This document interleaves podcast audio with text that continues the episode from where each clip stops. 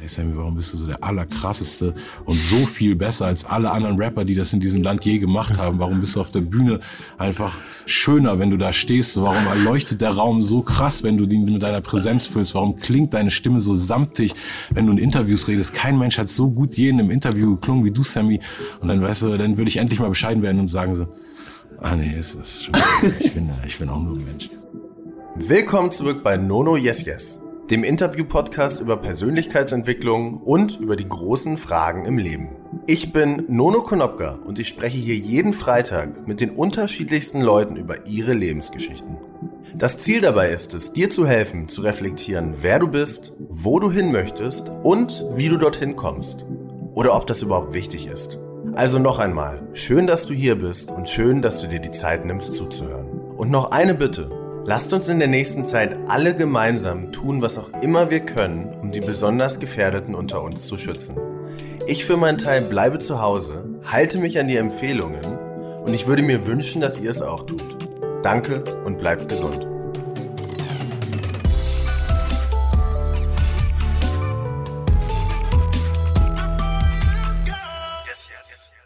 Wie ist es seit über 20 Jahren ein Superstar zu sein? Was macht es mit einem, wenn man von einem auf dem anderen Tag überall auf der Straße erkannt wird? Und warum fehlt uns heutzutage immer mehr die Orientierung? Mein heutiger Gast ist niemand anderes als Sammy Deluxe. Ich glaube, eine große Introduction kann ich mir heute sparen, da wohl so ziemlich jeder in Deutschland etwas mit seinem Namen anfangen kann, einen seiner Songs gehört hat oder vielleicht sogar auf einem seiner Auftritte war. Sammy ist Rapper der allerersten Stunde, hatte 1995 seinen Debütauftritt und ist durch Lieder wie Füchse, Weck mich auf oder Poesiealbum bekannt im ganzen Land. Ich selbst hatte als Kind seine Musik auf meinem allerersten MP3-Player und deshalb ist die heutige Folge ganz besonders für mich. Sammy und ich gehen im Gespräch einmal sein ganzes Leben von Anfang bis Ende durch und sprechen darüber, wie es sich anfühlt, länger berühmt als nicht berühmt zu sein, warum Geld für ihn nichts bedeutet, obwohl er manchmal mehrere hunderttausend an einem Tag verdient und was sein Bildungsauftrag für unser Land ist. Außerdem erzählt er mir, wie eine Handleserin ihm einmal Vertrauen ins Leben gegeben hat und was er sich wünschen würde, was endlich mal jemand fragt. Ich fand es unglaublich spannend, von jemandem, der mich schon so lange begleitet, etwas über sein Leben zu erfahren und einen Einblick hinter die Kulissen zu bekommen. Und davon hat Sammy auf jeden Fall sehr viele, sehr ehrliche und sehr gute gegeben. Sammy und ich sind super gespannt auf euer Feedback und zu hören, wie euch die Folge gefallen hat. Außerdem freue ich mich mal wieder über Gastvorschläge, auch von euch. Schickt mir gerne einfach eine Nachricht auf Instagram an Nono Knopka oder markiert mich in euren Stories. Ich schaue mir alles an. Jetzt aber viel Spaß with the one and only Sammy Deluxe. Damals, als du angefangen hast, Musik zu machen, hm. hättest du gedacht, dass das alles so kommt? Nee, ich habe einfach auch gar nicht darüber nachgedacht. So. Ich habe irgendwie so, ab in dem Zeitpunkt, wo ich ähm, Hip-Hop entdeckt habe, war ich so froh, dass ich endlich mal irgendwas habe, wo ich eine Leidenschaft für gespürt habe, weil ich wirklich so aufgewachsen bin, dass ich nicht gut in der Schule war gefühlt und auch einfach Pech hatte, so ab der ersten Klasse, so traumatische Schulerlebnisse, ähm, nie ein sportlicher Typ war und das waren so die einzigen Sachen, weißt du, entweder bist du irgendwie so ein guter Schüler oder hast es da zumindest leicht und dann ist auch der Rest deines Tages mhm. sehr easy oder du hast noch irgendwie so dieses sportliche Ding, was ja einerseits einfach ein Ausgleich auch für die Seele ist und dann auf der anderen Seite dir auch irgendwie so einen Status gibt, wenn du ein guter Fußballer bist als Kind oder so. Und das hatte ich irgendwie alles nicht. Und dann äh, ab dem Moment und eben zusätzlich noch diesen Faktor, dass ich in Eppendorf aufgewachsen bin, wo ich wirklich in den 80er Jahren gefühlt der einzig dunkelhäutige Mensch war. So. Und ähm, jeden Tag irgendwie mit dem Anderssein konfrontiert war. Und Hip-Hop hat mir so krass viel Identität gegeben und, und Purpose einfach, weißt du, so ein, hm. so ein Grund, äh, irgendwas zu machen und aktiv zu werden. Und da habe ich das erste Mal gemerkt, so wow, ich bin eigentlich ein aktiver Typ und ich bin ein Typ, der gerne lernt und ich bin ein Typ, der sich gerne weiterentwickelt, aber nicht nach deren Terms. Das ist nicht so, wie die es in der Schule wollen. Ich will nicht irgendeinen Scheiß lernen, der einfach nur mein Gehirn blockiert mit unnötigem Wissen, was ich heutzutage auch googeln kann, als hätte ich hm. schon damals gewusst, weißt du? So dass es einfach unnötig ist, weißt ja. du? Allen möglichen Scheiß zu lernen, den, der mich nicht wirklich interessiert. Und deshalb ähm, habe ich nie, ich war nie so ein vorausschauender Typ. Also ich bin jetzt in den letzten Jahren, das bin ich das erste Mal überhaupt so, glaube ich, automatisch wegen dem Alter, so wenn man so glaube ich die 40 überschreitet, so dass man so ein bisschen mehr so denkt, so okay, wie, weißt du, wie will man eigentlich so hm.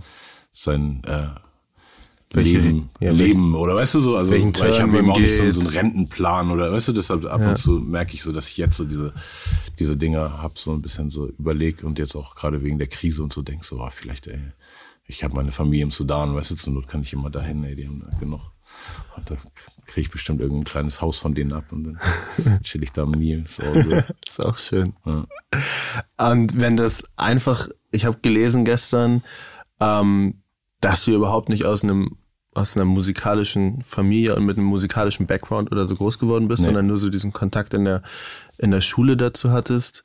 Auch nicht wirklich, nee, es war wirklich. Also so dieses, dieses so Musikunterricht meine ich jetzt nicht also so richtig, genau, sondern ja. so nee, das, also was man halt bei so uns zu Hause stand auch ein Klavier. Mhm. Äh, meine Mutter hat Klavier gespielt.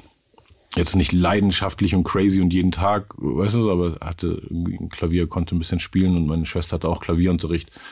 Und die Klavierlehrerin hat mir, glaube ich, auch mal versucht, zwei Stunden zu geben. Und ähm, ich glaube auch, sie ist eine gute Lehrerin, aber ich war nicht der richtige Schüler für diese Art von Lehrerin, weißt du? Also ich mhm. bin nicht der, ich glaube, man hätte mich schon an ein Instrument ranführen können in dem Alter, aber dann irgendwie durch was, ähm, dass ich so direkt einen Song lerne und so. Und ich war nicht so der Typ, der jetzt irgendwie Bock hat. Noten zu lernen. Nee, und einfach den, den, den, den, den, den, den, den, den, den, weißt du, einfach diese blöden Tonleitern spielen und dieses, das, dieses ganze ja, was sich so wie Lernen anfühlt. So, das hatte für mich immer nichts mit Musik zu tun. Also. Und wie bist du dann zum Rap gekommen? Ähm, wirklich so ein klassischer Weg, einfach gehört, imitiert, gemerkt, das Imitieren bringt Spaß und irgendwie resoniert irgendwas und dann selber gemacht. Also über den ähm, älteren Bruder von einem Klassenkameraden, äh, als wir vielleicht so in der, also es war Ende der 80er auf jeden Fall, das waren so Fat Boys, Run DMC, Public Enemy, Ice-T waren so die ersten Acts, die ich erinnern kann. Und dann, ähm, ja, irgendwie einfach vorher schon ein riesen Musikfan immer gewesen. Aber es hat nie so resoniert. Ich konnte nie so ein, so ein Michael Jackson, den krassen Teil vom Song, da konnte, konnte ich nie mitsingen, weißt du? Weil es einfach dann technisch nicht ging mit meiner Stimme und ich konnte nicht diese krassen Tanzmoves machen und so. Ja. Und Hip-Hop war automatisch irgendwie so, das ist so eine, Einladung war für, für Do-it-yourself, ne? So, also weil es ja auch so entstanden ist, so von Leuten, die ähm, weniger privilegiert waren in der Gesellschaft und nicht ganze Bands hatten, sondern einfach einen Kollegen mit zwei Turntables und der hat dann ne, den, den Breakbeat hin und her gescratcht und diese ähm, einerseits Simplicity der, der Kunstform und dann aber auch wiederum, sobald du dich drauf fokussierst, du, ist es eben doch nicht so simpel und und es hat diese Kombination hat mich irgendwie so. Hm. Du kannst mit wenig machen, aber du musst trotzdem viel reinstecken, um krass zu werden. So. Und das hat mich irgendwie geflasht. Das ist das erste Mal so, dass ich gemerkt habe, so cool, ich kann einfach einen Stift nehmen und Tag an die Wand malen. Ich kann einfach meinen Mund nehmen und, und irgendwie Beatbox machen und einen, äh, einen Reim aufschreiben und wie alt warst du da, als du da so auf diesen, auf diesen, diesen Input dafür gekriegt hast, dass du wusstest, okay, das ist vielleicht so mein Ding oder damit kann ich mich. Ich denke so 12, 13 oder so, da habe ich vielleicht das so mit Rap hören angefangen und dann war ich ja in England. Äh, ich bin ja in der siebten Klasse aus der Schule geflogen und habe dann so ein halbes Jahr überbrücken müssen. Also weil ich so zum Halbjahr rausgeflogen mhm. bin, Anfang des Jahres, also genau, im, im, Januar sozusagen aus der Schule geflogen bin und ähm, war aber auch klar, dass ich die Klasse wiederholen muss, aber die haben gesagt, nicht hier in der Schule und deshalb musste ich irgendwo dieses Jahr überbrücken, da war ich dann in England. Und in der Zeit habe ich Englisch gelernt natürlich. Und auch diese Rap-Musik, die ich vorher schon ein, zwei Jahre gehört hat, hat dann nochmal ganz anders resoniert ab dem Moment, wo ich weil dann inhaltlich, Texte genau, weil ich den Public Enemy ja. Texte auf einmal verstanden habe und dann gehört habe, der Typ redet über Burn, Hollywood, Burn und dass irgendwie keine schwarzen Schauspieler in Hollywood sind und weißt du, und sagt halt auch, auch so eine Zeile, wo er gesagt hat, Elvis was a hero to most uh, straight up racist, that sucker was simple and plain, motherfuck him and John Wayne. Und das war für mich so, boah, krass, der beleidigt einfach Elvis und John Wayne, die, weißt du, wenn du aufwächst in Deutschland, ja. das sind keine deutschen Helden, aber es waren trotzdem ne, so extrem omnipräsente Figuren, ne, so mhm. im, im, im Fernsehen und in der Medienwelt. Und dann war es auch krass, okay, da gibt's einfach so Leute, die haben irgendwie so eine richtige die stehen für irgendwas und, und sagen das. Und das hat mich sehr geflasht. Und ab dem Moment, glaube ich, habe ich das Rap-Ding dann ernst genommen. Und äh, genau, ab 91 war das ungefähr, da war ich 14. Was glaubst du, wärst du geworden, wenn du keine, wenn du keinen Rap gefunden Wurde hättest? ich schon oft gefragt und konnte ich nie wirklich beantworten. Also meine einfache Antwort ist immer Drogendealer auf jeden Fall, weil es schön dem Klischee gerecht wird. Aber wahrscheinlich nicht, nee. Aber ich glaube, das ist wirklich so, Nee, glaube ich auch nicht. so Man dass es so sein sollte, weißt du? Also Ja. ich meine, das ist irgendwie, das könnte jetzt jeder Rapper von sich behaupten, aber gerade wenn du aus der Generation kommst, wo eben nicht klar war, dass es ein Job wird und du hast trotzdem so viel Zeit da rein gesteckt, noch viel mehr als andere Leute in eine Ausbildung stecken und in, weißt du? Und in ein Studium, weil es ist ja nie Pause, weißt du? So wenn du irgendwas so leidenschaftlich machst.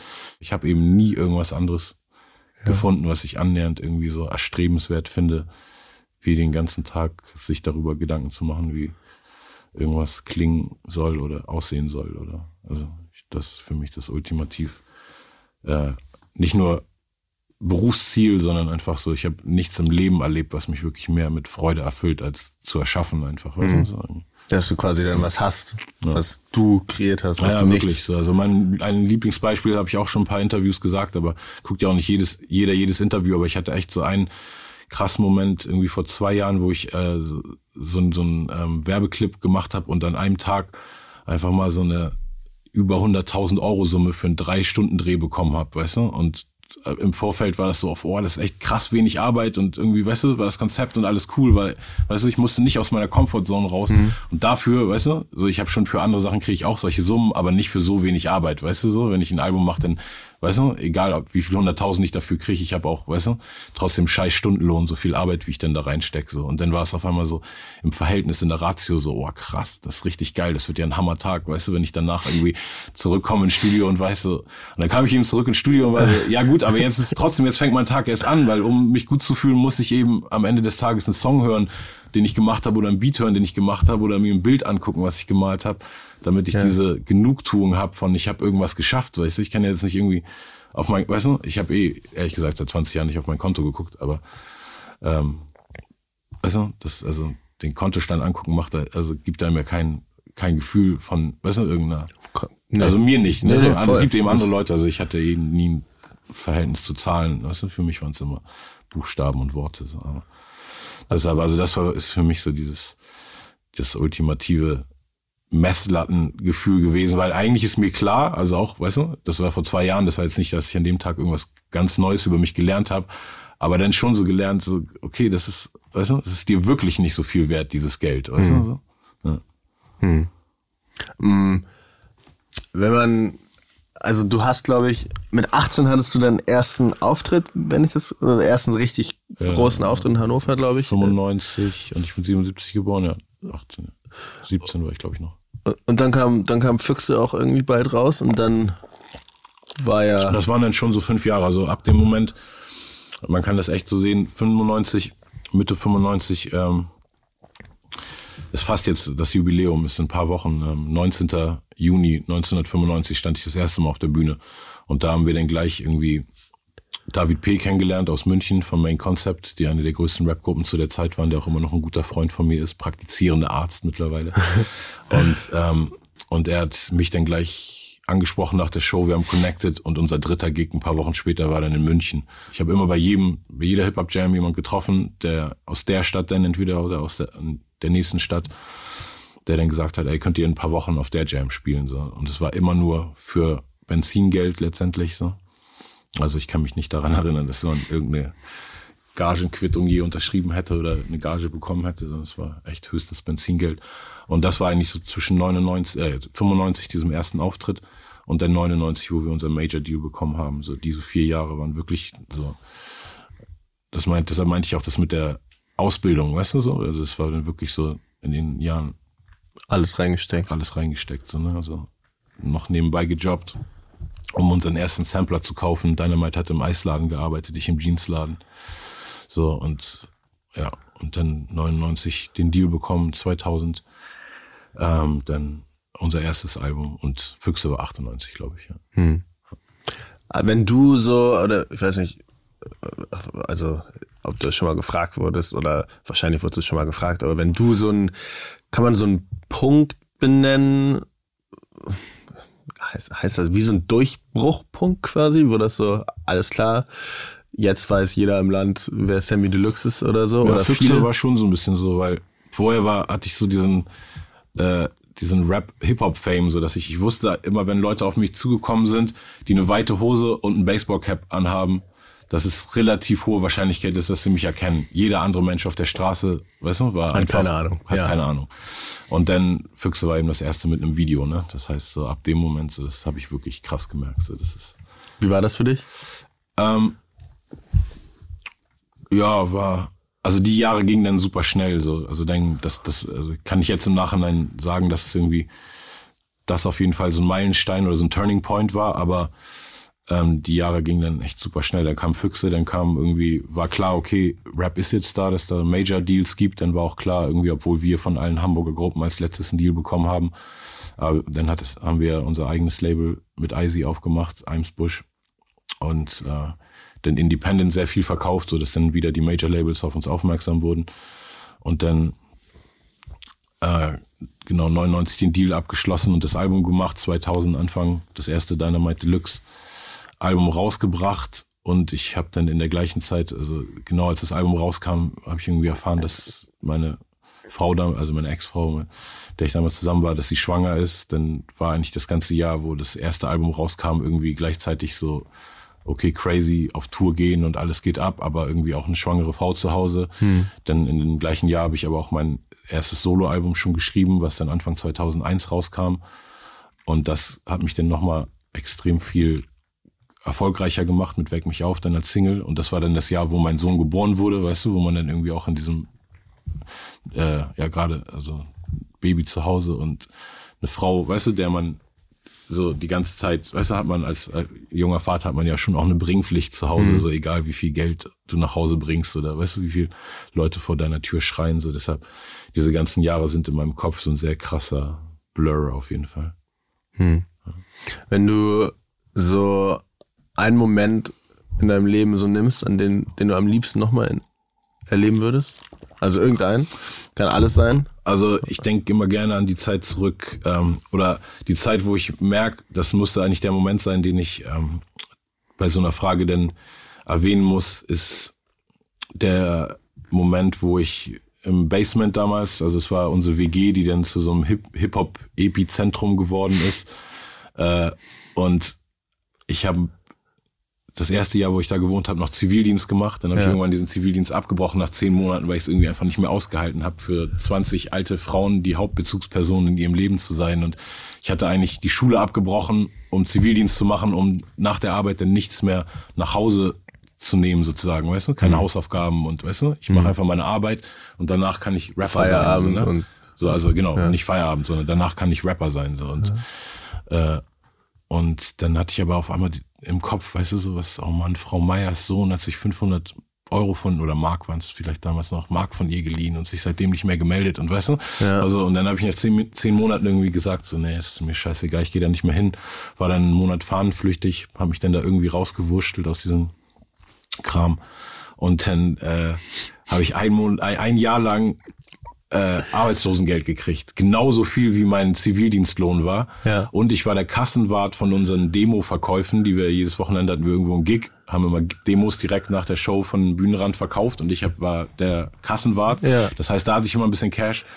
Und ich habe äh, unter uns äh, auch ein bisschen Weed an meine Homies in der WG und Umfeld verkauft und dann eben diese 1000 Mark vom Staat einfach so. Und wenn ich an das Jahr denke einfach das ist so weißt du? So weil danach kam erst richtig Geld und so aber dann natürlich auch Responsibility weißt du? Mhm. und und große Rechnungen und weißt du? Dann war ich super jung Vater und dann hatte ich eine Scheidung und weiß eben was der ganze Scheiß im Leben kostet. Weißt du wenn ich so da daran denke an die Kombination eben von 1000 Mark irgendwie eh für nichts tun weil das war das einzige Mal in meinem ganzen Leben dass ich Geld vom Staat bekommen habe äh, danach habe ich nur noch gezahlt an Staat und ja, das ist einfach so eine schöne, weißt du, so naive Nostalgie von da war alles besser, aber an sich finde ich mein Leben jetzt schon viel besser, weil ich viel mehr, weißt du, durchschaut habe, ja. was, was die Welt ist und wer ich bin. Aber das ist eine schöne, schöne Nostalgie. Ich habe gestern ähm, von, von deinem neuen Album, von dem, vom Intro, hm. ich mir so eine kleine Line hier rausgeschrieben.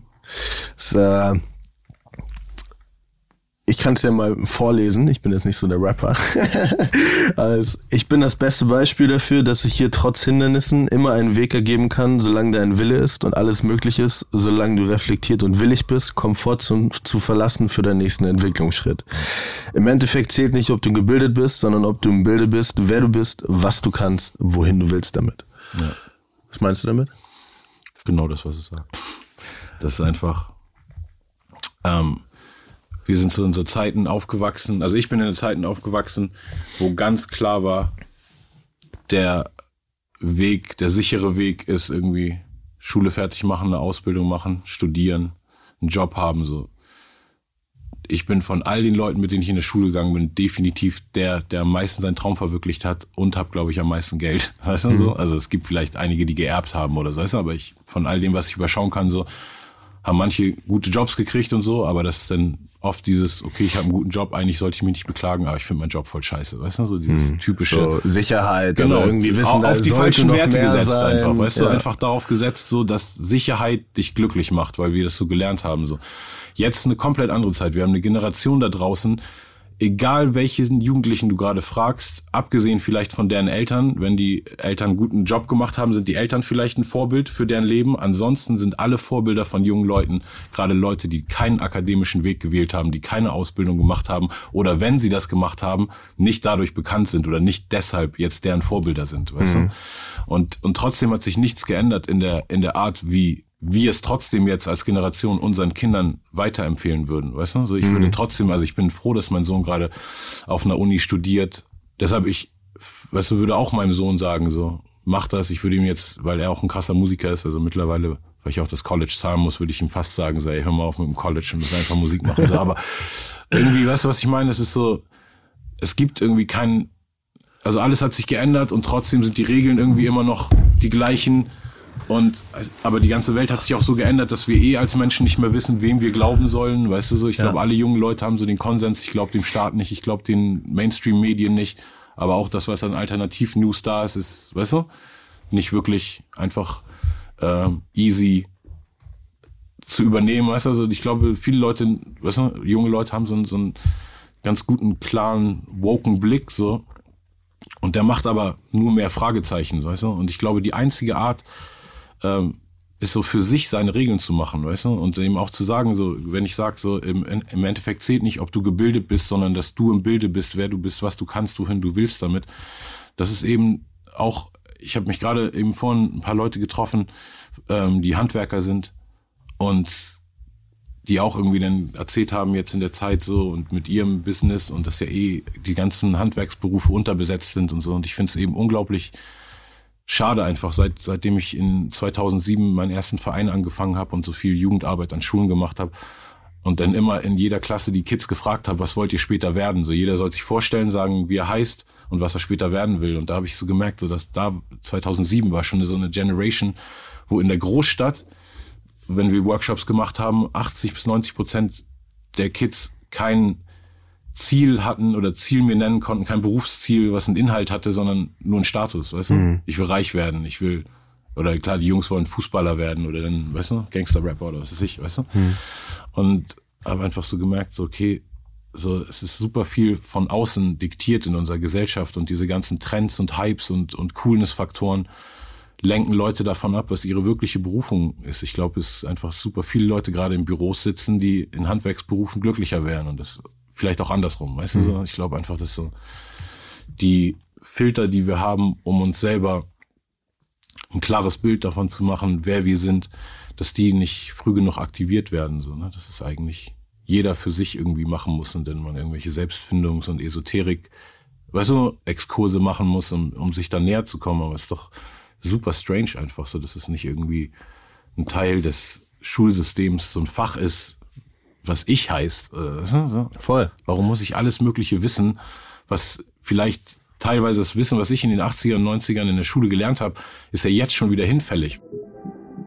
Bevor es gleich mit Sammys und meinem Gespräch weitergeht, möchte ich euch noch den heutigen Supporter vorstellen. Und das sind wieder meine Freunde und Kollegen von Brain Effect. Brain Effect wurde von dem ehemaligen Leistungssportler Fabian Völsch gegründet und verfolgt die Mission, dass Menschen gesünder leben und in fordernden Phasen einen klaren Kopf behalten können. Wie in meinem Podcast geht es auch hier um die unterschiedlichen Lebensbereiche rund um Arbeit, Entspannung und Sport und in jedem Bereich gibt es das passende Performance Food, um die eigene Leistungsfähigkeit zu erhöhen. Wer auch schon die letzten Folgen mit Curse, Fedor oder Paul gehört hat, weiß, dass ich schon länger die verschiedenen Brain Effect Produkte selbst ausprobiere. Mein absoluter Favorit sind auf jeden Fall die Mood-Kapseln, die einen mit allem versorgen, was man braucht, um mit einem besseren Gefühl durch den Tag zu gehen. Mit 20 verschiedenen Wirkstoffen, wie zum Beispiel Vitamin B5 für deine Leistungsfähigkeit und das Sonnenvitamin D3, schafft es die besten Voraussetzungen für mehr Zufriedenheit, Entspannung und Kreativität.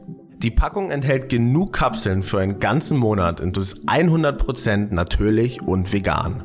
Alle Produkte werden immer zusammen mit Ernährungswissenschaftlern entwickelt und zielen darauf ab, die mentale Leistung ganzheitlich zu verbessern. Ihr als Hörer bekommt nun 20% Rabatt auf alle Bestellungen. Ob es sich hier um Produkte für das Immunsystem, die Leistungsfähigkeit, die Regeneration oder den Schlaf handelt, ist völlig egal. Alles, was ihr tun müsst, ist einfach auf www.brain-effekt.com gehen und hier den Gutscheincode NONOYESYES eingeben. Zur Sicherheit habe ich euch den Link aber auch noch einmal in die Shownotes gepackt.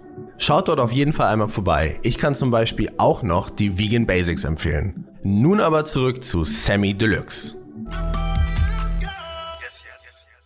Ich glaube, in unserer Gesellschaft heute ist es halt krass so, dass alle nach dem Außergewöhnlichen streben und darin irgendwie so Glück suchen, aber dann, wenn sie merken, alles klar, das ist das Ziel, das ist auch das, was ich immer wieder check, wenn ich mit irgendwelchen Leuten, die jahrelang auf ein Ziel hingearbeitet mhm. haben, dann ist das Ziel da und nichts ist anders, mhm. sondern dann sind eher ist es dann sozusagen, dass ein Loch da ist, weil dann ja, hast du dein voll. Ziel, dann hast du dein, wofür habe ich gearbeitet, also was habe ich gemacht, aber du hast nie so herausgefunden, warum du es überhaupt im ersten Step gemacht hast. Mhm. Dann hast du den Status, aber dann bringt sich ja auch nicht weiter, weil das gibt dir ja keinen Antrieb. Nee, ist wirklich so echt. Ich habe es echt bei mir immer mehr, also mit den Jahren wurde es auch immer krasser. Und ich habe es irgendwie auch, also ich hatte ja sehr früh sehr viel krassen Erfolg, aber habe es trotzdem einfach in den letzten Jahren geschafft, trotzdem immer, obwohl ich nicht mehr so einen Hype habe wie früher und nicht mehr klar ist, wenn ich jetzt ein Album raushaue, weißt du, weiß die ganze Nation ist und so, aber ich habe es trotzdem irgendwie immer wieder geschafft, mir so Sachen zu setzen, die größer waren als alles, was ich je vorher gemacht habe. Weißt du, jetzt gerade an meinem Geburtstag irgendwie das O2 Arena ausverkauft oder Barclaycard Arena und so. Und das ist irgendwie, trotzdem merke ich einfach so, dass es, ja, selbst diese Momente kommen einfach nicht ran an, an, an die Momente, die auf dem Weg sind, weißt du? Das Ziel erreichen hm. ist nie so geil, wie, wie auf dem Weg sich freuen und, und denken, so wie krass kann es werden, wenn ich da bin und, aber das Krasse ist eben, wenn man es schafft, da anzukommen, dann ist man eben durch das, den ganzen Prozess eh schon so gewachsen, dass dich dann einfach das ich das dann nicht mehr zufriedenstellen kann, sondern dann muss wieder irgendwas Neues her. Weißt du? Mhm. Es muss nicht immer größer werden oder materiell größer, aber es muss einfach immer einem irgendeinen neuen Kick und Anspruch geben, das weiter zu machen, was, was du machst. Aber glaubst du, das ist auch der Struggle von einer, von einer kreativen Person, dass man, ich habe irgendwo mal so ein Statement gelesen, dass wenn man also ein, ein kreativer Mensch ist, dass man halt immer diese, dieses innere Hin und Her und dieses, diese innere Unruhe halt quasi hat, die auch braucht für Kreativität, weil die ja sozusagen dann das erzeugt, was dich dazu bringt, dich auszudrücken. Ich weiß nicht, ob es, ich, ich, ich war ja immer kreativ, weißt du, und deshalb kann ich mich eben also nicht da reinversetzen. Ich finde es eben immer krass. Ich habe so viel, echt so unglaublich viel Austausch mit Leuten, die eben Kunst machen und sehr, sehr wenig Austausch, weißt du, im Alltag mhm. so oder privat mit, mit Leuten, die normale, in Anführungszeichen, Berufe machen und, und ähm, oftmals finde ich es dann eben so krass, wenn man so diese Normalität von normal arbeitenden Leuten darin so zu meckern über ihren Job, weißt du? Ja. So, das ist eben so krass für mich einfach. So, weil gerade wenn du irgendwas machst, was so extrem viel spannender vielleicht ist, als was andere machen. Also wenn ich irgendwo in irgendeiner Runde sitze, wo alle normale Arbeit haben, dann reden alle eben mehr darüber, als ich, weißt du, was sie machen so. Also dann höre ich mir das an, was, weißt du, was mhm. du für ein Problem mit deinem Mitarbeiter hast und so. Und das ist vollkommen cool, aber ich fange dann nicht an zu erzählen, ja, und letzte Woche war ich da und da war ich bei Nena und weißt du so, weil man sich auch immer so fühlt, als wenn alles angeben, oder ich habe mich immer so gefühlt, weißt du so. Also ich ja. habe dann irgendwann so gemerkt, so krass, so diese Und wenn mich irgendwas an meinem Job stresst, dann würde ich das nie in, weißt du, irgendwie Leuten unter die Nase reiben, wenn ich das erste Mal mit denen rede oder so. Aber bei ganz vielen Leuten ist ja so, dass die erste Instanz, ja, und was machst du so? Ja, ich mach das und so, ah, ist eigentlich nicht so mein Ding, aber weißt du, und dann, Hast du von dir selber ein Lieblingslied, wenn ich dich fragen würde, was Nee. ist dein Lieblingslied? Nee? Nee, ich habe so Songs, die natürlich so, wo ich weiß, durch den Impact, so, weißt du, die, den sie hatten, entweder, also das irgendwie klar, so weckt mich auf, hat mich einfach so äh, ähm, eine riesen Karriere gegeben, dieser eine, weißt du, Song. Und aber Superheld ist zum Beispiel der Song, glaube ich, der emotional ähm, mir das schönste Feedback von allen Songs gegeben hat. So, oder also alle, alle Songs, die so sehr ähm, intim und privat sind, das sind auch die, für die man das schönste Feedback von Leuten kriegt. So, Wenn ich jetzt irgendwie, also ich ziehe mehr daraus, wenn mir irgendwie eine Frau in äh, auf der Straße erzählt, irgendwie, dass ihr kleiner schwarzer Sohn Superheld jeden Abend zum Einschlafen hören will oder dass sie in der Kindergartengruppe irgendwie das, das Lied singen in so einer Kindergartengruppe, weißt du, für, für schwarze Kids in Berlin. Und das ist natürlich viel schöneres Feedback, als wenn ich irgendwelche Dudes auf der Straße treffe, die sagen so, hey Digga, beim Rap Soundclash, du hast diese Typen so gedisst, das war voll geil, weißt du, und dann ich so, ja gut, klar, aber weißt du? Also, oder wenn die Ebene einfach gleich offen ist, weißt du, ich, wenn, ich bin jetzt irgendwie 42 und bin länger bekannt sozusagen, als ich nicht bekannt war, weißt du? So, Also ich wurde irgendwie ab, ab 18 oder 19 regelmäßig von fremden Leuten im Alltag, weißt du, sind auf einmal Leute in meinem Leben so. Und deshalb hat man da natürlich auch irgendwann so seine Wertung, weißt du, so im Sinne von, was sind coole Momente so.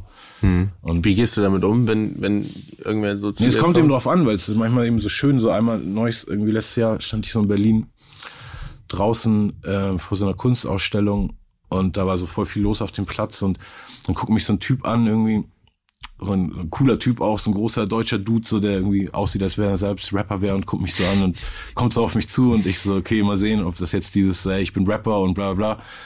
Und dann hat er einfach direkt angefangen, so meinte, ey, ich kenne diesen Song von dir, wo du äh, erzählst, dass du irgendwie ähm, nicht mit der Frau zusammen bist, mit der du ein Kind hast. So, und bei mir ist es jetzt so, ich und meine Freundin haben uns getrennt und wir erwarten ein Kind und weißt du, es war so krass, dass man direkt so eine mega nice, tiefe Gesprächsebene hat, ohne jemanden überhaupt beim Namen zu kennen. So, weißt du? Ja. Das, das finde ich dann so schöne Momente. Warum meinst du, warum meinst du, ist es so wichtig, dass man die Komfortzone verlässt, um nochmal auf diesen Abschnitt zurückzukommen?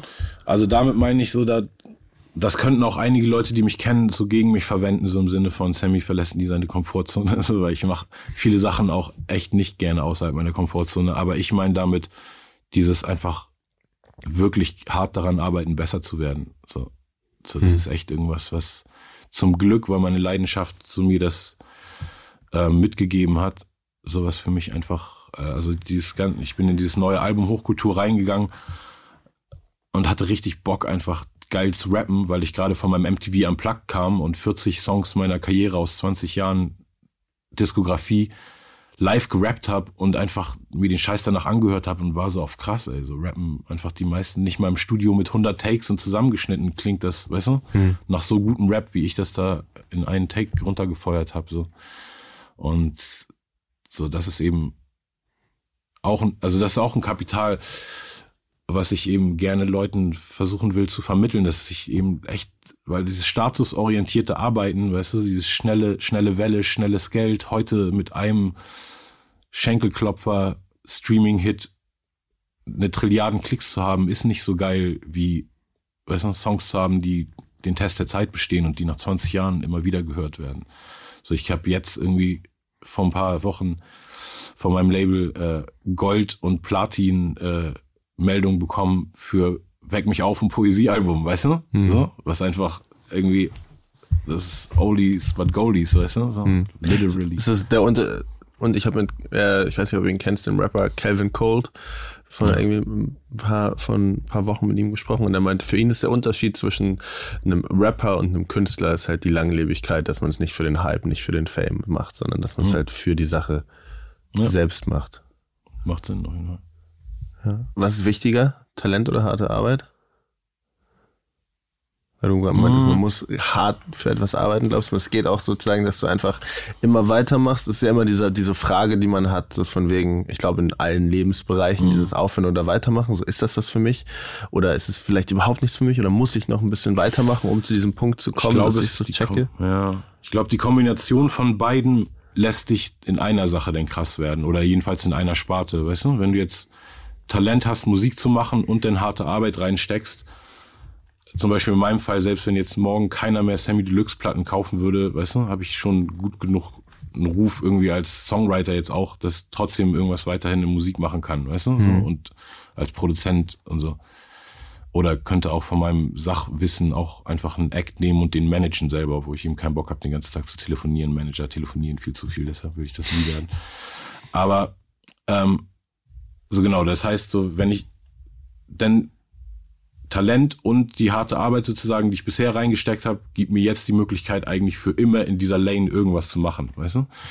Bei anderen Leuten kann es aber auch so sein, dass die vielleicht weniger Talent haben für irgendwas, aber schon harte Arbeiter sind, trotzdem denn dadurch bis zum bestimmten Punkt kommen und dann einfach nur durch das Erfolgserlebnis von dem, ah, die ganze harte Arbeit, mir das Wissen anzutrainieren, hat mich von hier nach hier gebracht. Das hat mir jetzt schon so viel Perspektive gegeben, dass ich jetzt auch da nicht stuck bin, weißt du? So, sondern dass ich jetzt einfach weiß, ach so, ja gut, wenn ich jetzt von A nach B gekommen bin, kann ich auch easy noch mal ein halbes Jahr mehr lernen und dann komme ich noch, weißt du, viel weiter. So. Ich glaube einfach, Erfolgserlebnisse sind irgendwas, was für Leute sehr wichtig ist, äh, äh, sind. Also Erfolgserlebnisse sind wichtig für Menschen. Und wir haben so, eine, so ein System in der Schule mit dieser Art von Benotung und, ähm, und dem Popul Popularitätskontest auch, der dann durch Social Media ja bei ganz, äh, bei jungen Leuten jetzt schon, weißt du, immer früher anfängt, so. Jeder will wer sein, keiner will wer So, werden. genau, so. und, und dein, wie viel Follower hast, weißt du, du hast es irgendwie so ein Testament auch deiner Wertigkeit, so, ne? ja. Und das ist, ähm, ja, das sind so verwirrende Zeiten, deshalb muss man irgendwas haben, um dagegen anzuarbeiten. Und ich glaube, so Erfolgserlebnisse in irgendwas, was man mit eigener Arbeit und eigenem Schweiß und Blut oder Tränen und, weißt du, so, Harpen, so, oh fuck, ich weiß noch genau einfach, wie schwer einfach das damals war, weißt du, diese Worte so auszusprechen, weißt du. Und das war, wenn ich sie mir jetzt anhöre, das war eben nicht irgendwie, wenn ich es jetzt höre, dann denke ich so, warum denn? Also warum war es denn so schwer? Also das war, also, aber es hat eben noch keiner so gemacht vorher, weißt du? Also, Es gab auf Deutsch nicht so diese Art von Rap, die ich gemacht habe, mit dieser Art von Flow.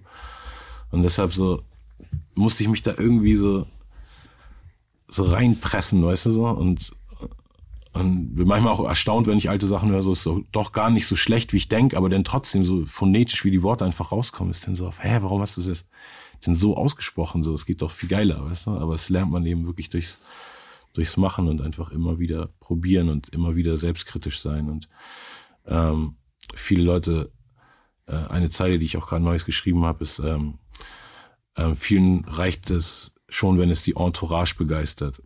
Ich habe immer weiter meinen Anspruch stark gesteigert, studiere die Welt, treffe auf dem Campus wahre Meister, stehe auf der großen Bühne, Anzug, Maske, Schneider. Und so, dass einfach immer dieses nach oben gucken. Also ich habe irgendwann einfach so gemerkt, so, äh, ich habe so meinen Kontakt so in meinem Telefon, so wenn ich so die Leute, die ich so hab für meine für meine Projekte, so es ist so, ich so, sag, das ist meine Superhero Squad, weißt du, das ist so wie X-Men so. Glaubst du es so, also du hast dich ja schon, sagen wir jetzt mal, der Musik verschrieben, so als Richtung. Ähm, es gibt ja immer diese Frage so von wegen so Fokus oder viele Sachen machen, sich auf eine Sache irgendwie früh konzentrieren, da alles reinzugeben oder viele Sachen auszuprobieren oder Ja, interessant. was, wie, wie denkst du da so drüber? So wenn man so jetzt mal so denkt, so, oh, so 20. Gibt auch keine Regel, Alter. Ich habe wirklich, aber ich habe auch echt darüber viel nachgedacht. Also ich kann zu mir sagen, so ich habe eben mit 15 angefangen, Graffiti zu malen, zu Beatboxen, Platten zu sammeln, dementsprechend auch DJ zu sein. Hab meinen ersten Sampler mir auch dann gekauft, nachdem wir unseren Gruppensampler hatten, so, weil mir klar war, Dynamite ist so der Hauptproduzent. Und und hab gerappt. Also hatte sozusagen alle Hip-Hop-Disziplinen außer dem Breaken, ne?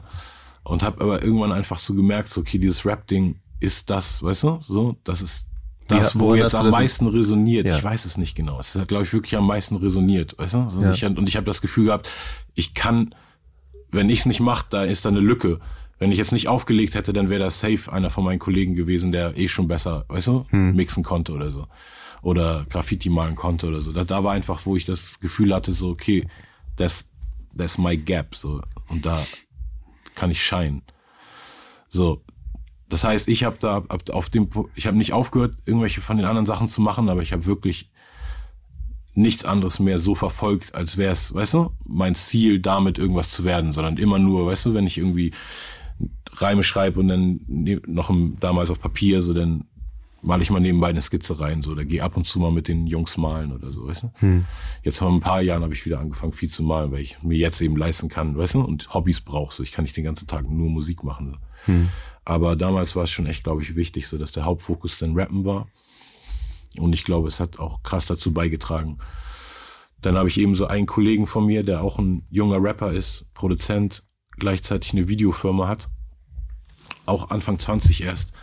Und die Möglichkeit auch hat, da so mit dieser Videofirma Sachen zu machen. Und das entwickelt sich jetzt auch krass, was irgendwie ihm so Zeit von seinem Musikmachen wegnimmt, weißt du? Mhm. Und irgendwie dann habe ich auch so als so jemand, der so ein bisschen in der Mentorenrolle da steckt, so auch so, okay, wenn er mich fragt, so, es gibt nicht so dieses, das ist jetzt richtig oder falsch, weißt du? Weil ich kann dir ja nicht sagen, dass du jetzt mit dem Musikding dieses Jahr oder nächstes Jahr so viel Geld verdienen würdest wie mit dem Filmding, was gerade läuft. Aber wenn du Musiker werden willst, ist es auf jeden Fall wahrscheinlich auch nicht hilfreich, irgendeinen Fulltime-Job zu haben, weißt du so? Mhm. Sechs Angestellte und so. Also das heißt, auf der einen Seite feiere ich voll seine Selbstverwirklichung und seine Multitask-Fähigkeit. Auf der anderen Seite wenn ich nur ihn als Rapper sehe, denke ich so, okay, das ist auf jeden Fall ein Fehler. Weißt mhm. du? Mhm. So, und das machen auch die anderen Erfolge denn nicht gut sozusagen. Weißt du? Wenn du es nur auf, aus der Rapper-Perspektive siehst, was will ich von ihm als Rapper? Scheiß auf alles, weißt du so? Hm. Geh all in, so, hm. wenn das dein Ding ist. Aber dann wiederum so, nur weil es bei mir so geklappt hat, Warum sollte das eine Formel sein, die automatisch auf andere Leute so übertragbar ist? Vielleicht kann es ja sein, dass er damit jetzt drei Jahre echt gut Business macht, denn irgendwann durch irgendeinen ganz anderen Spark in seinem Leben die Inspiration kriegt, weißt du so, Musiker zu sein oder irgendwas inhaltlich passiert, weißt du, was ihn den krassesten Text aller Zeiten sch schreiben mhm. lässt. Und dann, weil er der derbste Videotyp ist, macht er sich das derbste Video zu dem einen Song, den er nur geschrieben hat und macht mit dem einen Song mehr Geld und, weißt du, mhm. Leute glücklich als ich mit meinen drei Alben, die ich pro Jahr, weißt du, mhm. schreibe an Material. Also es gibt eben nicht so richtig und falsch. Es gibt nur, was, was sagt dir deine dein Bauchgefühl gerade so und dann dieses Austauschen mit Leuten ist eben sehr wichtig so und ich glaube, viele Leute, also wenn ich mit Leuten rede, die, wo ich eher direkt so die kennenlernen und direkt eher so ein Mitleidsgefühl habe von wegen, also nicht jetzt, weil ich mehr Geld habe als die oder irgendwas oder so, sondern weil ich denke einfach so, wow, die sind voll nicht glücklich in ihrem Leben so. Dann sind die ersten zwei, drei Sätze schon immer krasse Indikatoren dafür, dass sie von den Eltern nicht verstanden werden, so, dass sie irgendwie, weißt du, ja. irgendwas in deren Grundwesen so die ganze Zeit kritisiert wird von den Eltern so von, oder von dem direkten Umfeld und Leute einfach, die sie emotional beeinflussen, das ausnutzen oder weißt du quasi, also die einfach zu viel Bad Vibes von Leuten kriegen so. Und das habe ich zum Glück irgendwann auch einfach gelernt, so dass mir ist keine History und keine Nostalgie wichtiger, als dass mir jetzt im Moment gut geht, weißt du? Wenn wir mhm. immer coole Freunde waren und du mich aber die letzten drei Jahre oder die letzten drei Tage auch nur abgefuckt hast, dann bin ich vollkommen cool damit, dich nie wieder zu sehen. So. Weil ich, weißt du, wenn wir uns dann irgendwann treffen und dann merke ich, der Vibe ist anders, ist wieder cool so. Ich versuche auch nicht, äh, ich bin nicht krass nachtragend oder so. Und neulich hat mich auch gerade Damien äh, der, den hast du ja auch eben kennengelernt, mhm. hat mich gefragt, wie ich hatte so ein Beat angemacht so, und er meinte so, oh, das klingt eigentlich auch wie so ein Beat, wo man so eine Person direkt disst. So, sag mal, wenn du jetzt irgendjemand dissen würdest, so, egal wen, wir müssen das ja nicht machen und so. Und es muss ja nicht den Raum verlassen, aber wer wäre diese Person? So, nur dass man mhm. mal drauf flashen kann, so, weißt du, was man Geiles, Schlimmes über die Person sagen kann. Und ich habe echt so nachgedacht und war so, mir fällt keine ein. Mhm. Ich bin auf keinen Menschen, weißt du, weder persönlich noch irgendeine öffentliche Person, die mich irgendwie so nervt, so, so, dass ich irgendwie einen ganzen Song gegen diese Person, weißt du, oder dass mir überhaupt in den Kopf kommen würde, so. Hm. Und deshalb, also auf der einen Seite bin ich so, auf der anderen Seite ist mir eben auch wirklich, also habe ich auch viele Leute einfach krass gecuttet, wenn ich gemerkt habe, so, nee, das ist einfach, ist einfach nicht, weißt du, so. Hm. Also das ist nicht mein Level mehr, so, ich bin zu krass gewachsen oder du zu krass in eine andere Richtung. Also das ist auch total okay. Mhm. Mhm. Ich finde, wenn du so, ist ja auch in, ist ja auch in, der, in, der, in, dem, in dem Absatz drin, den ich vorgelesen habe, oder auch wenn du so sprichst, ist ja schon sehr reflektiert. Und Reflexion kommt ja auch oft irgendwie durch irgendwie Zeiten, die einem halt dazu bringen zu reflektieren. Was war so eine Zeit, wo du so sagen könntest, das war so das die größte Herausforderung oder so das, wo du am meisten über dich gelernt hast oder so? Also es gab einmal so die Zeit, so um, äh, wo ich so 30 wurde, wo ich sehr viel, da habe ich so so um die Jahre rum, also von kurz vor 30 bis kurz nach 30 hatte ich so, was ich im Nachhinein immer mit einem sarkastischen Lächeln im Gesicht meine Gutmensch-Phase bezeichne. So, da habe ich so meinen Verein aufgemacht, habe ich dieses Album, das wo ich herkomme, geschrieben, wo ich sehr viel verarbeite über mein Aufwachsen und mein Verhältnis zu Deutschland, sehr viele persönliche Themen, der Song Superheld äh, und der Song über meinen meinen toten Vater und so, äh, nee, über meinen Vater, der da noch nicht tot war, genau, und dann äh, kurz später gestorben ist, nachdem ich so eine Hasstirade gegen ihn geschrieben habe und so. Und ähm, da habe ich auf jeden Fall super viel nachgedacht und mich hinterfragt. So, ich habe mich einfach in ein Auto gesetzt, bin irgendwo hingefahren und habe Zeit damit verbracht, nur um irgendwas Gutes für meine Seele zu machen. Weißt, es hat nichts mit meinem Ego zu tun, es hat nichts mit meiner Karriere zu tun, um meinem Erfolg oder irgendwas so. Und da das alleine finde ich auch schon sehr therapeutisch. Weißt du, das ja. heißt, äh, auch wenn man sehr skeptisch ist, wie ich auch oft bin bei so Sachen, so und ich habe auch mit also Heilerinnen und hier mit irgendwelchen Frauen, die Engel und sehen um mich rum und alles Mögliche so und ich finde, man kann da skeptisch sein. Ich finde es trotzdem cool, es zu machen. Voll. Also nicht alles, ja. weißt du, man muss jetzt auch nicht übertreiben. Es gibt auch Leute, die ihren kompletten Lebensinhalt nur noch mit Selbstfindung und irgendwie äh, irgendwelchen Prozessen, weißt du, die so zu Wachstum führen sollen und du merkst einfach, nee, du bist einfach nur stuck in dem Gedanken, dass du die ganze Zeit wachsen musst und kannst, weißt du, hm. hast gar keinen, hm. gar, gar keinen Space. Also man kann alles zu einer, zu einer Droge machen und übertreiben, aber genau, ich weiß, dass ich auf jeden Fall zu der Zeit so eine richtig krasse Phase hatte und dann kurz vor dem Album, äh, wo du hier auch die Texte zitiert hast, hatte ich eben dieses MTV Unplugged, was mir wieder so eine andere Art von Reflexionsebene gegeben hat, weil ich einfach 20 Jahre in ein Konzert gepresst habe und alle Leute, die ich eingeladen habe, alle Connections dieser 20 Jahren, alle sind gekommen, alle meine, weißt du, Pläne sind aufgegangen und das hat mir eben so eine krasse Möglichkeit gegeben, mich als als Musiker einfach mal so diesen Schritt rauszumachen und echt so mich wie von außen anzugucken und so krass, das hast du alles geschafft, das hast du alles bewegt, diese ganzen Leute hast du alle zusammengebracht ähm, und das hat mir dann irgendwie die Möglichkeit gegeben, so dieses Album jetzt Hochkultur und da kommt ja noch ein zweiter Teil zu. Und,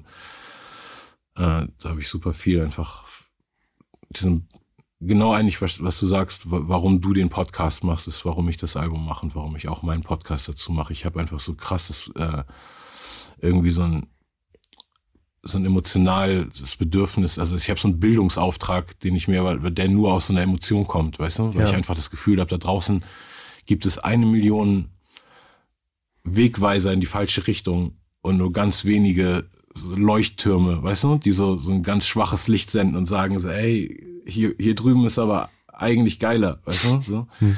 Weil ich wirklich so viel von diesem Showbiz-Ding und diesem, also, äh, ganzen erstrebenswerten Glitter- und Glamour-Kram einfach von Anfang an so ekelhaft fand, weißt du, weil ich einfach echt so gemerkt habe, so ab den ersten großen Award-Shows und so, dass mich das nicht irgendwie an, anzeckt. So. Wenn du dir so anschaust, hast du ja gerade auch gesagt, so MTV Unplugged und dann 20 Jahre so ein bisschen so Review oder auch jetzt einfach so dein ganzes Leben so betrachtest und gar nicht jetzt beruflich, aber also auch beruflich, aber einfach alles. Worauf bist du am stolzesten? Auf meinen Sohn auf jeden Fall. Ja, der, ist, der ist das krasseste was man je, was ich je mir erträumen hätte können zu produzieren. So, der ist einfach äh, das talentierteste Wesen, was ich kenne auf diesem Planeten. Und ich habe dir gesagt, ich habe meine Superhero Squad, weißt du so, aber die sind eben alle schon Ü30, Ü40 so. Und der Typ ist jetzt 19 und kann einfach so viele Sachen schon und alles, was er nicht kann, ist dann einen Tag später da, weißt du so. Also der hat so ein unglaubliche Auffassungsvermögen, spielt alle Instrumente, kann rappen, kann singen, ist mega sportlich, kann irgendwie, weißt du, Flips aus dem Stand machen und so ein Scheiß und äh, ist akademisch gut, ist super gut erzogen, weißt du, alle seine Lehrer und so sagen, ist der krasseste Schüler, den die je in ihrem Leben hatten und weißt du so, also es ist wirklich so dafür, dass ich auf jeden Fall so ein krasses Trouble Kid war und weißt du, mit Drogen und hin und her, der ist eben auch straight edge und weißt du so, einfach ist so ganz krass, also so, so viel zu viel zu gut, um wahr zu sein, auf jeden Fall. Was war der beste Rat, den du je gekriegt hast? Hm. Ich weiß nicht, fällt mir kein, kein guter Rat ein, aber ich habe eine Story, die mir derbe geholfen hat, ähm, so zum Thema Glauben. Ich bin auch ohne Religion aufgewachsen und ich habe ähm, einmal zu Silvester, was war es, vielleicht 2003 auf 4 war ich in LA und ähm, war mit so einer Freundin unterwegs und die hat, hat mich irgendwie so zu einer Familienfeier mitgenommen so und dann haben wir da gegessen bei so einer Tante von ihr, das war so eine, so eine schwarze Familie in LA, die sehr wohlhabend war und die Tante war irgendwie eine der, ich glaube, die bekannteste afroamerikanische African American ähm, Staturistin, nee, wie sagt man das? So die so Statuen. Bildhauerin. Bildhauerin, ja. Genau. Und ähm, hat auch so von Alex Haley, der Roots geschrieben hat, so einer der bekanntesten schwarzen Autoren, so eine riesen Skulptur von seinem Kopf in seiner Stadt gemalt und äh, gemeißelt. Und eben so, dafür ist sie bekannt, dass ihr Job, so sie ist derbe rich hin und her, aber ihr Talent ist irgendwie, dass sie aus der Hand lesen kann. So. Hm. Und dann hat sie mich nach dem Essen gefragt, ob sie mir aus der Hand lesen soll. Und dann und sie wusste nichts über mich. Ne? Die wusste nur, dass ich aus Deutschland komme und von eben ihrer Nichte oder was auch immer der Verwandtschaftsgrad war, eben der, der Freund bin und Sammy heißt. So. Und dann hat sie sich hingesetzt, in meine Hand geguckt und die Lebenslinie fängt ja hier an ne? und geht ja. nach hier. Und bei mir ist die so super krisselig hier unten. Also hier, was siehst du, so tausend Verdingsungen und dann wird sie immer gerader, ne? Ja. Also hier hinten sind so fast keine Abwege mehr so. Und da hat sie wirklich in meine Hand geguckt und hat gesagt so, ja, du hattest am Anfang deines Lebens sehr, sehr viel emotionalen Stress. Irgendjemand ganz Wichtiges hat dich verlassen. Wahrscheinlich war es dein Vater, der wahrscheinlich auch die, die dunkle Seite von deinem Mix ist, so. Und, ähm, meinte, und, und du, äh, hast jetzt gerade auch das Fest hier sehr genossen, weil du so das erste Mal oder weil du seit ganz langem mal wieder in einer schwarzen Familie bist und irgendwie so ein, so ein Wir-Gefühl hast, so, so, so fingst gleich an. So. Und er hat dann so ganz viel darüber geredet, so mit meiner Identitäts- und Selbstfindung. Und dann irgendwie einfach dann so gesagt, also ich weiß nicht genau, ich muss ja auch nicht alle Details erzählen, aber vom Ding her einfach so, du, started from the bottom, now we're here. es geht, wird alles immer besser und die Lebenslinie ist derbe lang, du wirst richtig lange leben, worauf mich auch ein bisschen ausruht teilweise bei meinem Lifestyle. Und, äh, und, und, und das wird eben immer unstressiger, weil du dich immer mehr selber findest. So. Ja. Und das war so für mich so das Allerkrasseste, was ich je erlebt habe, weißt du, an, an so spirituellen quasi Momenten, weißt du so, ja. wenn du so diese Stories hörst von irgendjemand, weißt du, ist im Knast gewesen und sagt dann so, und dann hat Gott zu mir geredet, so, weißt du so, und du so, hä, wie kann denn das sein, so, aber weißt du, wenn du echt so einen Moment hast, wo du sagst, dass die, die kann, also das lässt sich nicht irgendwie logisch erklären, dass die alles aus meiner Vergangenheit wusste und mir dann aber auch noch eine positive Diagnose für die Zukunft gibt, weißt du, und dann, pass auf, bin ich so auf, hey, uh, thank you so much, Miss Tina, bin so aufgestanden, so zu meiner Freundin zurück. Und dann sagt sie so, während ich weggehe, so sagt sie so, ah, and Sammy, don't worry, uh, don't worry about money, you will always have money. Und dieses eine Wort, so, das hat mir noch viel mehr als so, mein Leben wird lang und damals war es so und so. Aber ich schwör's dir, ich hatte genau ein paar Jahre später dann so Scheidung und Steuernachzahlung des Schreckens und meine Ex-Frau ist mit meinem Sohn nach Amerika gezogen, aber die Eigentumswohnung war da noch, weißt du, auf die Kredit lief und ich hatte so viel Scheiße und immer so an so Tagen so, ich kann da sowas eh sehr gut ausblenden und so, zum Glück und trotzdem immer, weißt du, Musik machen und dann, weißt du, fünf Minuten dran denken und dann aber wieder so, okay, scheiße, ist eh nur Geld, so wird schon irgendwie wieder reinkommen, so. Aber trotzdem fickt einen ja sowas immer so und an Momenten, wo, wo, wo es mich so richtig an mir genagt hat, weil meine Mutter ja dann seit 2003 immer meine Buchhaltung gemacht hatte, dann ist es natürlich immer noch anders, weißt du, als mhm. wenn jemand einfach sagt so, hey, hier ist ein bisschen knapp und so, wenn deine Mutter es sagt, ist so, sie macht sich richtig Sorgen und so, und das ist scheiße. Und da, ähm, genau in diesen Momenten war ich dann immer so, nee, nee, aber Miss Tina hat damals gesagt, so, das ist, und das ist echt krass, also, das, das ist wirklich, äh, was Glauben einem einfach gibt, ne, so die, solche, diese, ist ja nicht Miss Tina die dann am Ende dafür gesorgt hat, weißt du, dass wieder Geld ja, reinkam, so, sondern ich, weißt du, aber ja. der Glaube, den sie mir, weißt du, oder ja, das, die Bestärkung, so, dass das irgendwie auch auf der Seite, dass jetzt nicht so ein so ein Ding war, weißt du, das habe ich eben auch viel erlebt. Ich habe viele Leute erlebt, die so eine zwei, drei Jahre Karriere hatten, wo es einfach normal war und das, die dachten, das ist eine Normalität, in, in der höchsten Steuerklasse zu sein und ein paar hunderttausend im Jahr zu verdienen. Und dann kam eben nie wieder so ein Jahr, weißt du? Hm. Und das war bei mir eben nicht so. Bei mir ist es irgendwie einfach irgendwie immer noch, weil ich auch immer mehr mein Portfolio erweitert habe von dem, was ich inhaltlich mache, ne? Und einfach gerne viel mache, so habe ich es einfach echt geschafft, dass ich so sagen kann, so im 20. Jahr meiner Karriere und also im 19. Jahr vielleicht, also letztes Jahr und vorletztes Jahr, waren so meine bestverdiensten Jahre, so, weißt du? Und das war einfach, und das nicht wegen Hype und nicht wegen, weißt du, irgendeinem mhm. Scheiß, so den, der auf irgendeinem komischen Trend basiert, sondern, weißt du, weil ich einfach erstens guten, guten Start hatte so, und dann aber auch echt wirklich anhand der Fehler von anderen und anhand von meinem eigenen Bauchgefühl gelernt habe, abzuwägen, was ich mache und wofür ich als Künstler stehen will und was, was mehr Wert hat, weißt du so? Ob du jeden Trend einfach direkt so mitmachst und dann vielleicht aber auch einfach nach ein, zwei Saisons ausgebrannt bist oder ob du einfach sagst, so, nee, ich glaube daran, dass auch wenn jetzt mal nicht so ein Jahr ist, wo alle auf die den krass lyrischsten Rap stehen, sondern jetzt gerade der Arschfix-Song in ist, weißt du? Also es war ja schon 2004 mhm. oder so, dann war auf einmal, weißt du, ich war schon ein Superstar und dann auf einmal kam so Rap, der irgendwie krassen Unterhaltungswert hatte, aber einfach, weißt du, ja. für mich so leicht zu machen war, dass ich war so, ey, ich, das geht doch darum, wie gut man ist und weißt du, dann wird alles, woran du je geglaubt hast, auf einmal so dir unterm Boden weggerissen so und dann daran weiter zu glauben, weißt du? Und dann mhm. eben nicht als auf dem nächsten Album den weißt du, auch einen Arschfix-Song zu machen, sondern trotzdem einfach, weißt du? Ich habe noch eine Frage. Hm.